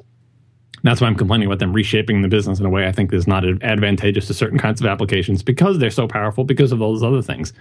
You know, with great power comes great responsibility. What else do I have on this? My four-year-old says that a lot. Yeah. So I said that readability is not bringing vastly increased exposure. This is all setting aside. I'm still setting aside the issue of taking money on other people's behalf and everything. Uh, less friction in receiving money. Maybe there's less friction, because you could say there's there's infinite friction now, because most sites don't take money directly from customers. And so there, if readability can get you some money, that's that's better than not getting it all. But again, they don't have the millions of users with credit cards. They're kind of starting from zero and trying to build up. Uh, most sites don't get money from readers. They get it from advertisers. And so if readability was going to, like the App Store, reduced friction between two existing parties. There were people who wanted software and people who sold software, and the App Store reduced friction between those parties to transfer the money while taking a cut. Uh, if readability wanted to do the same thing that the App Store did, but do it in the world of websites, readability would be reducing friction between advertisers and websites, because that's the current flow of money. That's how things get made on the web. Money flows from advertisers to the websites, and the websites produce content with the money the advertisers give them. So if readability had swooped in and said, what we're doing is reducing friction between those two parties and making it easier for them to transfer money, maybe they would have, uh, you know, they're not doing that. They're saying there's a party here that you're not even getting money from. Uh, it would be kind of as if the App Store came in and said, we're going to make it really easy for advertisers to put their ads in applications and give money to application vendors. And, and application vendors would say, well, we write software and we sell it. We don't, like, our software isn't ad supported. And so, but wouldn't it be much better if your software was supported by advertisers and customers didn't have to buy it? We're going to make that easier. In fact, we're collecting money right now from advertisers, and we'll give it to you, and then your ads will go, you know. It's two parties that weren't, that you know, it, it's the reverse, obviously, on the web, but they say, well, don't you think readers should be giving you your money? Wouldn't that be a better relationship directly between readers and sites without these advertisers in the middle? I kind of agree with that, but the fact is that's not how the relationship works right now. Maybe maybe sites should get money from readers instead, but as I said last show, the advertisers are outbidding the readers. So far, readers are not willing to pay as much as advertisers, and often not willing to pay anything at all. Even the New York Times. You think anybody could get money from people, it would be the New York Times. Even the New York Times is having trouble figuring out, geez, how can we get even a fraction of the money we need to to sustain our business directly from readers? Even though the New York Times has always been getting some money, like with the newspaper subscriptions, on the web, they're finding it difficult. They're trying to figure out, how do we pay? How do we adjust, like, how many articles you get for free, and how much should it cost? And even then, when you pay the New York Times, I believe you still get it filled with ads, so they're still going with the advertisers. So readability is fighting an uphill battle here, and they are not doing things the way the App Store did. They are not bringing the advantages the App Store brought. To their credit, I, they're also not bringing the massive disadvantages that the App Store brought, but it doesn't really matter if you're not, if readability is not able to pay to pay these content providers enough to sustain their business. They're just not interested. They're like, all right, wake me up, readability, when you can pay the kind of money that the advertisers are paying. And so it's kind of a chicken egg situation, where, well, we can't do that until we get lots of readers, but readers don't want to sign on if there's not a lot of sites signed on, and then if we collect money without the site signing on, they complain, and they're they're in a tough spot, I think. Uh, here's someone, uh, the final thing I'm going to do in readability is a, an email from Brad Fortin, who who is a loyal readability customer. I think it's good to have the view of someone who likes readability. What do they like about it, and why do they like it? So he says, the way I see readability's business model is that I voluntarily give them ten dollars a month in the hopes that they'll be able to contact these content providers and distribute my money to them in proportion to how much of their content I read and enjoy. Periodically, I'll go through the list of sites I've tried to contribute to, see who isn't signed up for the service yet, and try to contact them in the hopes they'll sign up and take my money. I'm considering raising my amount to twenty dollars, and if more content providers hop on, I'm willing to go as high as sixty dollars, roughly what I'm paying my I S P.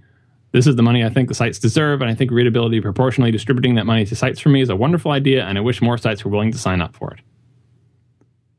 That's noble, and I think that's what readability wants, but how many people do you think in the world are like Brad Fortin, who are willing to pay sixty dollars a month? And if you divide that sixty dollars a month amongst all the web pages, that, all the websites that someone reads over the course of the month, how much is that a month? And multiply that by the number of users who are willing to pay that, and see how much money exactly these websites are going to get, and then compare it to how much money advertisers are paying these websites. And again, I think you will find that the advertisers are massively outbidding the readers. And, you know, if you're running a website and you have to find a way to sustain it, like, it's similar for this for this podcast. If every reader was willing to pay ten dollars an episode for this podcast, you Ooh. would not need advertisers, nope, would you? Probably no. not. So probably everyone not. listening right now, if you, you can, like, start a separate website and say, okay, I'm willing to pay ten dollars an episode or one dollar an episode for Hypercritical, go ahead and get money. Like, Dan is not going to turn down your money for the number, you know what I mean? But I think you're going to be outbid by the advertisers. And I think people like it this way. They like getting the free content. They like it being advertiser supported. And if there was a third party trying to swoop in and say, we can get you money directly from readers, Dan would say, well, that's great and all, but if you don't give me enough money, don't give me as much money as the advertisers, I can't get rid of the advertisers. You know what I mean? And and if you didn't talk to Dan about that and started taking money on behalf of Dan to listen to Hypercritical, I think you'd be pissed about it, and rightfully so. So this is the situation readability finds itself in. Uh, and I think it's a difficult situation, but the reality is what the reality is. If readability through force of will or advertising or whatever was able to convince more people that they should pay for content, then they will have been able to do something that many other people have not been able to do. And, uh, you know, I think we would all thank them for it, but I just don't think it's going to happen. You know? So that's readability.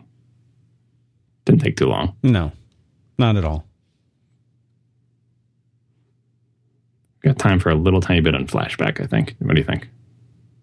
Well, I think it's important to talk about it and, uh, you know, get your take on it. Yeah, for those who don't know, Flashback is the name for this. I should have looked this up. Is it a virus? Is it a Trojan horse? What is the technical classification of this piece of malware that uh, is affecting the Mac?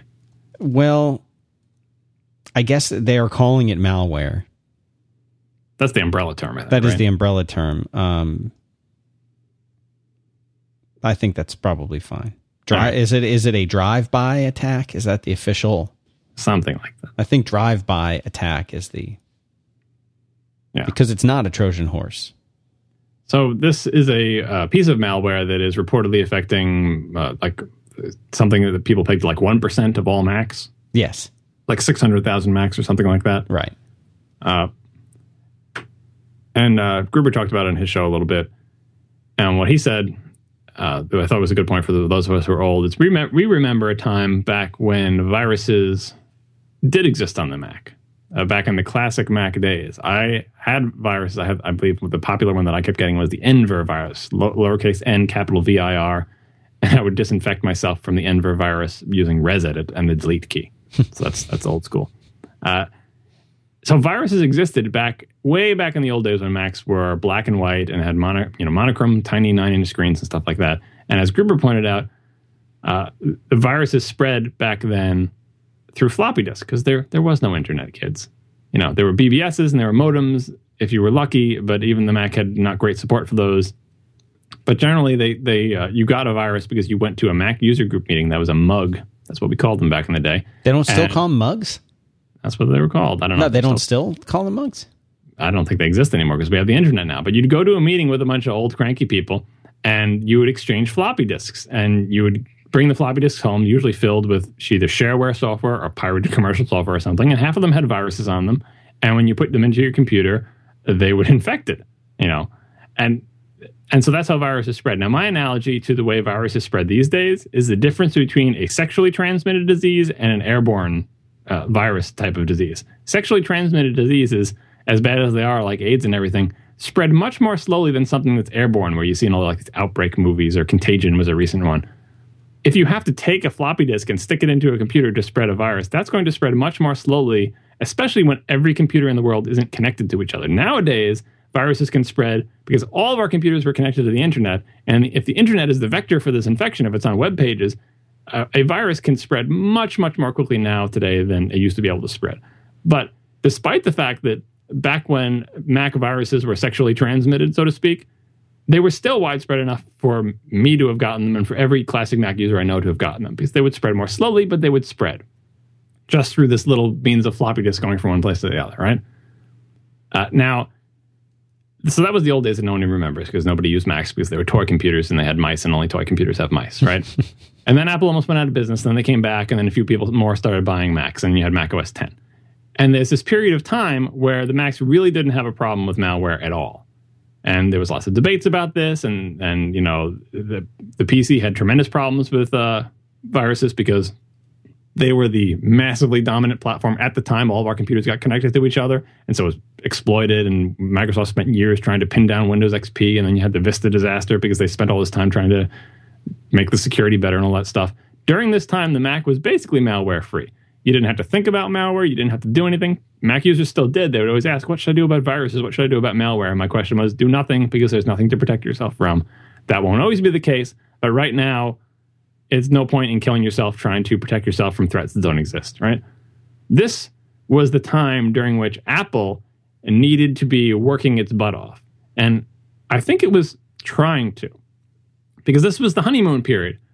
Malware is not a problem on the Mac platform. Apple, now you should be spending this time to make sure that when inevitably, if you're successful, malware does become a problem on the Mac platform, which we all know is coming. It's just a certain, it's just a matter of like, you know, it wasn't like the Mac wasn't vulnerable. You could you could write malware for it really easily. It was arguably more vulnerable than Windows, but nobody cared. The market share was too small or whatever. Eventually, if you're successful, Apple, that's going to change and you're going to be vulnerable. So you better spend time nailing stuff down. And that's kind of what Apple's been trying to do. It like sandboxing. This is all to prevent uh, malware type exploits. Get Flash off the system by default. Don't install Java by default. Like just try to pin it down, pin it down, pin it down. Because this is the period of time during which, you know, you, you have you have this window to try to, to try to get your house in order before the inevitable malware comes. Windows didn't have that luxury. They had to do it like under live fire. They had to swap the engine of the car while it was running and just pin their operating system down while it's under constant attack, constantly reacting to things, a patch of the week to, to patch this vulnerability, and everyone's P C is being infected with viruses. And that was a mess for them. Apple had a window of time to really turn the screws down on its operating system. And also to its credit, when Apple made a new platform, it came up with iOS, it did a really good job of locking this thing down. So far, malware has not been a problem on iOS, and I think it is much, much, much, much, much less vulnerable than the Mac to malware, simply because there are fewer moving parts And just everything is much more nailed down on iOS. Everything is confined and, and limited in, in its authority to do stuff. The Mac is not like that. And the Mac is an older code base and so on and so forth, right? Well, it looks like time has run out for Apple. Uh, you know, the buzzer has rung. Apple is not done. It's like pencils down, no more working, and Apple's in the middle of its essay. It didn't get done doing everything that it wanted to do. I think Apple would have liked it if it had a few more years of grace to say, can we just get sandboxing sorted out and get everybody into sandboxing, which is difficult because sandboxing, you know, there's a whole issues with existing applications having to change or limit their functionality to fit in sandboxing, and Apple trying to negotiate with the developers. All right, we really want you to be sandboxed, but we do understand that we, we want your application still to work and not be frustrating to users. And this is dance that's still going on. And the first significant malware in the macOS ten era has hit and infected one percent of the computers. So time is up for Apple, and it's kind of sad that they didn't get done everything they wanted to do. Arguably, they didn't move fast enough. They were had other priorities in the early days of macOS ten. One of those other priorities was, you know, making iOS, which I think was a, important for them to concentrate on that priority because it turns out to be the majority of their business at this point and is probably the future of the of the company. But it is kind of a shame that they didn't get farther along. And the one particular thing I'm going to ding them for is not so much technologically that they couldn't screw down the Mac platform to be tighter in, in the amount of time that they had, because I think it's probably more important to concentrate on iOS, which is the obviously the platform of the future, kickboxing sport of the future. Uh, but their policies, yeah, no one's going to do that one. No, they won't. Their policies, like the, the way your company reacts to threats, that's like a corporate policy decision and some uh, rejiggering your organization to react to that. And Apple has always been bad at that and has not been changing it. Like what you want to see is, like, for example, this Java exploit that Flashback exploits. It's been around, like, it's been patched since February in the rest of the civilized world. But because Apple's like, nah, we didn't really use Java and it's not installed by default and who cares about this? Like, they're not on top of their game in terms of getting out patches. They, in effect, kind of did this to themselves. Like, I don't know how long it took Flashback to go from zero infections to one percent of the installed Mac installed base, but it might have been over a long period of time. And, it, you know, if Apple had patched this exploit as soon as the patch was available, this might not have been an issue at all. But they're so damn slow and so damn stingy about rolling out changes. Now, some of that is like, well, we don't want to have a patch every single week, and we, you know, they, but they, they're not they're not fast enough. And them coming out now, like, oh, here's three Java updates in a week. I did, I put a link to the current Java update and a link to an Ars Technica story about this. They did three Java updates in a week. That's being reactive after one percent of your install base is infected. These are just policy decisions. Get a mechanism for dealing with hotfixes. Take them seriously. If there's some Java exploit and it's patched and the rest of the world has the patch, Mac users should have that patch. Don't wait six freaking months because, like, oh, we'll roll it into the ten point seven point four update or whatever. Like, patch it out. They need a culture and a procedure of acknowledging exploits and acting on them quickly. And if you don't want to disrupt users by potentially screwing up their operating system, like, that's on you to figure out the technical solution to push out, like, mandatory push out of patches to people, of software fixes without breaking their crap. That's part of being reactive to software threats. Uh, and it has it's pretty much a sideshow to, oh, sandbox everything and lock down iOS and get rid of those exploits. These are, these are industry-wide things. Flash is not really their responsibility, and I think by not shipping it, they're basically abdicating that responsibility. But Java, even though they don't ship it, as you showed when you were experimenting in the last show, it gets installed automatically by Apple the second you do anything that involves Java. Uh, so it's on them to fix that.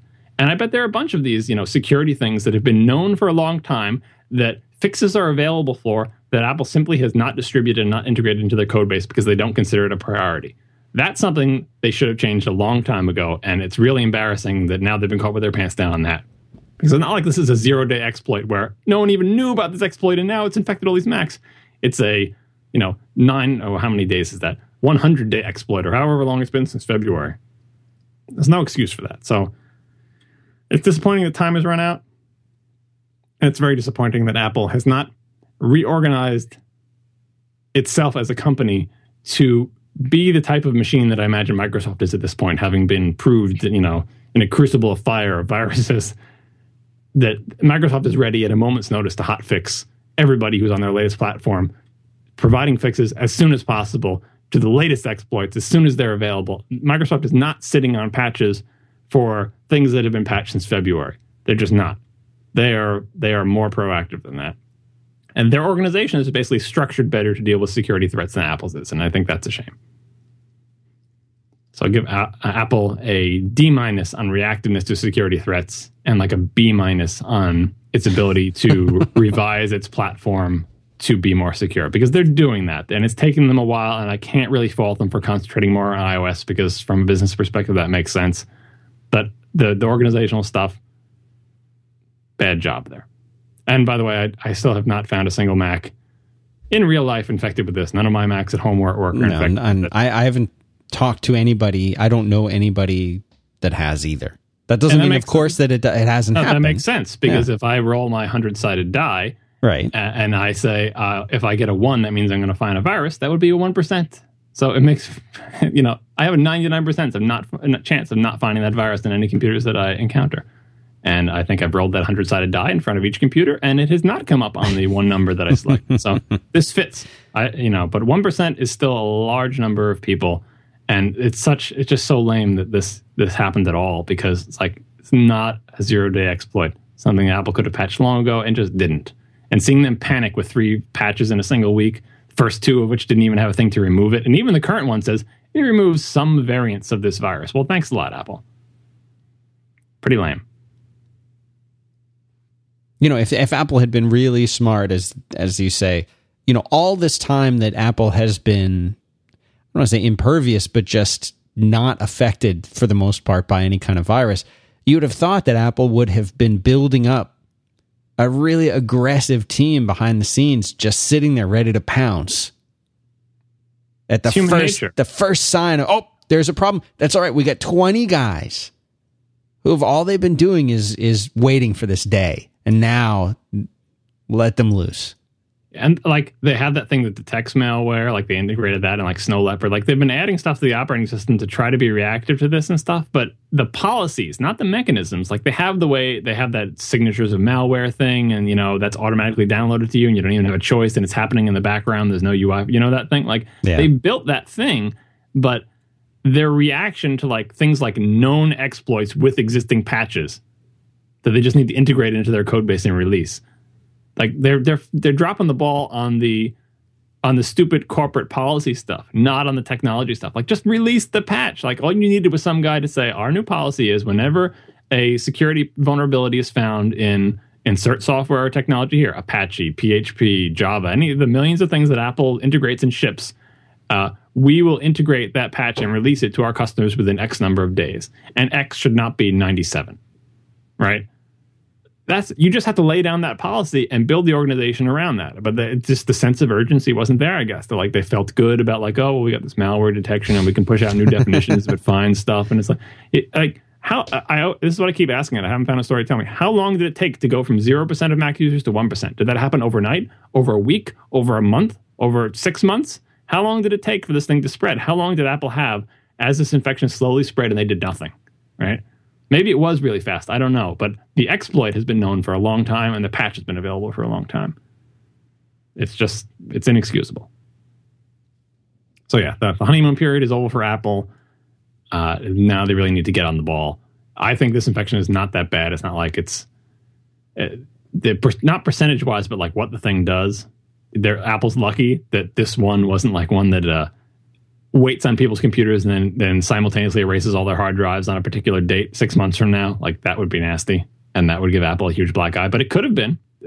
Apple's actions have not done anything to prevent that from happening. They're just lucky that this particular virus seems to be a boring botnet type of controlling thing, and now Apple's counteracting it. But blah. I guess I'll save Instagram for another show. Yeah, I think you have. We have to. We do. Was that it then? That's it. one hundred and, one hundred two minutes, I think. I got one forty-three. Non, non-stop Siracusa. I got one forty-three here on my fancy new Skype. one forty-three? Yeah. One hour, forty-three minutes, fifteen seconds. How come it Mark. says on my thing elapsed time one oh three? I don't know. Did you go through a wormhole? Has it really been one hundred forty-three minutes? No, one hour, forty-three minutes. Oh, one hour. For, well, yeah, one hundred, and, but I have one hundred three uh, minutes. We, when, we get to sixty min- when, when we get to sixty minutes, we change units and we I don't, say that's one hour. Well, logic logic doesn't. Logic doesn't, yeah. You, you oh, you mean the uh, the application software, not the concept. That's correct. That is correct, right, sir. All right. All right, so we'll wrap this thing up. If you have thoughts and comments for John Siracusa, the best way to get them to him is to go to five by five dot t v slash contact, pick Hypercritical from that list, and uh, type what you what you now. People, some people, John, they will send us email just to like like they'll they'll figure out your email address or mine, and they'll email it to us that way. Outside there, it's like they're going to you know uh, above my head, behind my back. And I don't reply to those emails. I don't read them either. Uh, the only way to email about this show is to go through the proper channel, which is use that form. So do that. And of course, you know, I mean, rate the show. Go to iTunes. Go in there. Rate the show. If you want to make John really happy, review the show. And you can follow him on Twitter. Siracusa, S I R A. There's no Z in here. S I R A C U S A. No Z. I'm Dan Benjamin on Twitter. We appreciate you listening. We'll be back again next week. Thank you, John. Thank you, Dan.